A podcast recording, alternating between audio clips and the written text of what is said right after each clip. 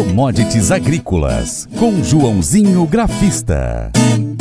Depois de alguns meses em calmaria, o mercado do milho esboçou reação no Brasil durante a segunda quinzena do mês de novembro. Boa parte dessa movimentação se deve à baixa fixação de mercadoria pela, para venda, melhor dizendo, por parte dos produtores. A disponibilidade do grão é elevada, mas a ponta vendedora ainda aguarda melhores preços para comercialização. O agente autônomo de investimentos João Santaella Neto analisa os negócios envolvendo o milho e destaca um ponto importante para você produtor rural: o custo de produção. Atualmente, o custo por saca é de 74 reais, o que não faz do cereal neste momento uma cultura com boa margem de lucro. Olá a todos do programa Paracatu Rural. Olá a todos do programa Diário Rural. Aqui quem fala é João Santella Neto, conhecido há 24 anos como Joãozinho Grafista. Desde março de 2020 representando a corretora Terra Investimentos aqui no Cerrado Mineiro. Desde julho de 2023 representando a corretora coreana Mirai Asset. E bora falar do milho, como foi o milho no mercado físico na semana passada, que esperarmos aí para essa última semana de novembro. Dar uma olhadinha aí no gráfico do milho lá na bolsa de Chicago e aproveitar também para olhar o gráfico do milho na B3. Começar primeiro, como sempre, com o mercado físico do, milho. Como é que foi a última semana de preços firmes, tá? De acordo com a com Safras de Mercado Consultoria, o viés segue de alta nas cotações devido à pouca fixação de oferta para venda por parte dos produtores. A grande especulação em torno da evolução do clima para o desenvolvimento da safra verão também ajuda a trazer suporte ao mercado.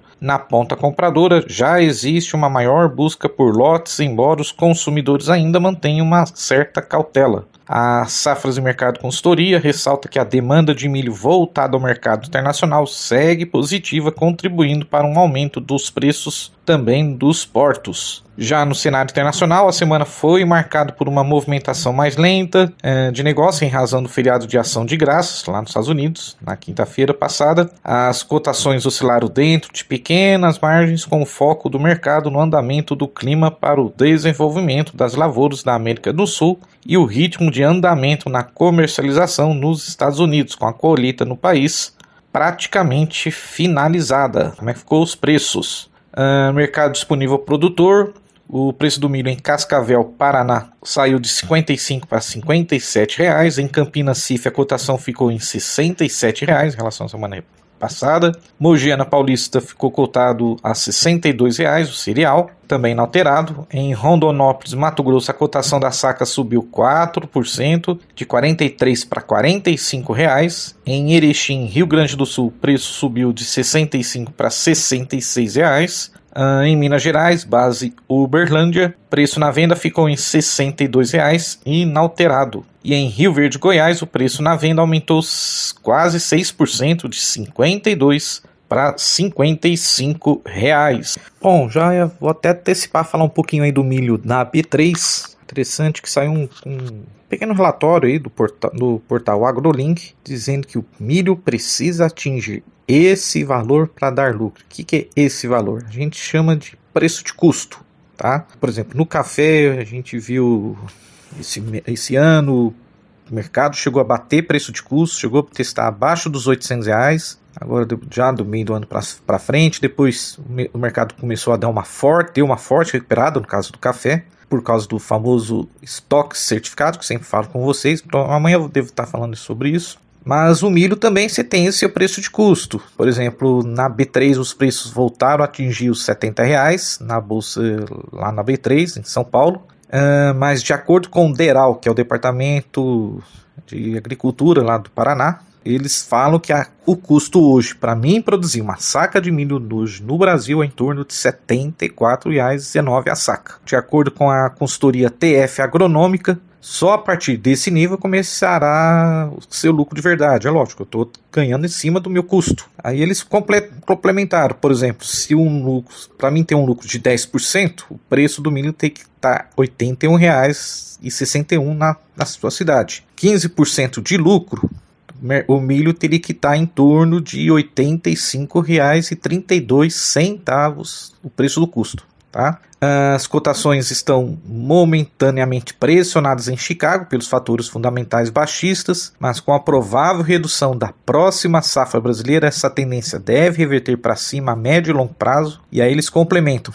Então, na nossa recomendação é que se você não precisa vender milho agora, segure e espere as novas altas. Mesmo assim, especificamente para os produtores paranaenses, mineiros, goianos que têm essa escolha, plantar trigo na próxima safra será mais rentável. Olha só que eles colocaram 34,8% do que plantar milho, 5,48% a entrada recorde de oferta dos, dos, Estados Unidos no circuito comercial e a concorrência com o Brasil no mercado de exportação continua exercendo pressão sobre o mercado. A desvalorização do petróleo no mercado internacional também pode ter sido um fator baixista para o grão, visto que a piora na competitividade relativa ao etanol. E não só isso, a gente tem os famosos fundos de investimentos que eles seguem, boa parte dos fundos seguem o fundos de commodities seguem principalmente a oscilação do petróleo. Nos Estados Unidos, o biocombustível é feito principalmente com milho, completaram eles, tá? Bom, e tivemos queda no milho lá em Chicago nesta segunda-feira, acabou pressionando o mercado. Na sexta-feira passada, queda de 1%, queda de mais quase 2% nesta segunda-feira. Pelo que eu estava lendo aqui, de acordo com a agência Reuters, que é uma das maiores agências de notícias né, do, do mundo, é, disseram que o milho então caiu mais de 1% nesta, na Bolsa de Chicago nesta segunda-feira, devido à fraca demanda e às vendas técnicas, ou seja, vai acionando o stop dos meus gráficos, com o mercado liquidando posição antes do primeiro dia de aviso de entrega no final desta semana. O que significa isso? Significa que você é, o exportador ele tem que é o primeiro dia que ele, a gente chama de first notice day. Mas enfim, é, no técnico perdemos suportes aí importantes, principalmente nos 470, 460, perdeu nesta segunda-feira e a tendência agora é os 4,55 e de acordo com um estudo que eu gosto muito, que é o Fibonacci, tem uma projeção aqui para mim de 440 por bushel contrato milho dezembro lá na bolsa de Chicago. Vamos indo rapidinho na B3, contrato de janeiro. Depois de ter feito a máxima na semana passada, então está tendo praticamente três dias de forte queda. Depois que ele fez o pico ali perto dos 69 reais e já está beirando os 66 reais, tá? Primeiro suportezinho aí no 65,50, depois 64,40, 63,5 e depois só lá no 62,80, 63 reais os próximos suportes aí do milho janeiro, tá bom? Vai milho, vai bushel, vai commodities. Mas eu vou dizer uma coisa pra você, viu? É, se quiser colocar propaganda sua aqui nesse programa, ó, eu vou dizer um negócio, você vai ter um resultado bom demais, senhor. É isso mesmo, é facinho, facinho, senhor. Você pode entrar em contato com os meninos ligando no telefone deles, é o 38, é o 991810123, bem fácil. É muito bom porque aí a sua empresa vai sair dentro de um programa que é ligado aí ao homem para mulher do campo. É nós que vai estar tá assistindo e também vai ver sua propaganda. É bom ou não é? somos confrontados com uma mensagem poderosa sobre o poder da compaixão e da bondade no livro de Provérbios, capítulo 14, verso 7 na Bíblia. A passagem destaca como a generosidade e a preocupação com os menos favorecidos podem ser uma fonte de bênção, não apenas para aqueles que a gente ajuda, mas também para nós. A mensagem nos lembra que ao negligenciarmos os necessitados e oprimidos, nós desconsideramos não apenas suas necessidades físicas, mas a oportunidade de sermos instrumentos de Deus para aliviar o seu sofrimento. A compaixão e a bondade não são apenas virtudes morais, mas expressões práticas de amor e cuidado pelos outros. Somos desafiados a não fecharmos nossos corações diante das necessidades dos que nos rodeiam, mas a agirmos com misericórdia e generosidade. Essa atitude de preocupação genuína com o bem-estar dos menos favorecidos é uma manifestação do amor de Deus em nossas vidas. Além disso, quando nós somos generosos receberemos generosidade em troca também. Podemos então refletir sobre como nós temos praticado a compaixão e a bondade nas nossas vidas. Nós estamos dispostos a ajudar os necessitados, a ser um canal de bênção para aqueles que sofrem? Esse devocional faz parte do plano de estudos Sabedoria em Provérbios 14, do aplicativo bíblia.com. Muito obrigado pela sua atenção. Deus te abençoe e até o próximo encontro. Tchau, tchau.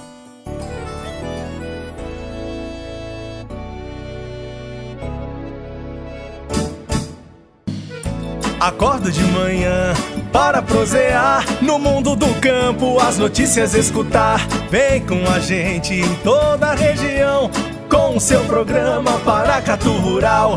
Tem notícias, informação e o mais importante, sua participação. Programa Paracatu Rural. Programa Paracatu Rural.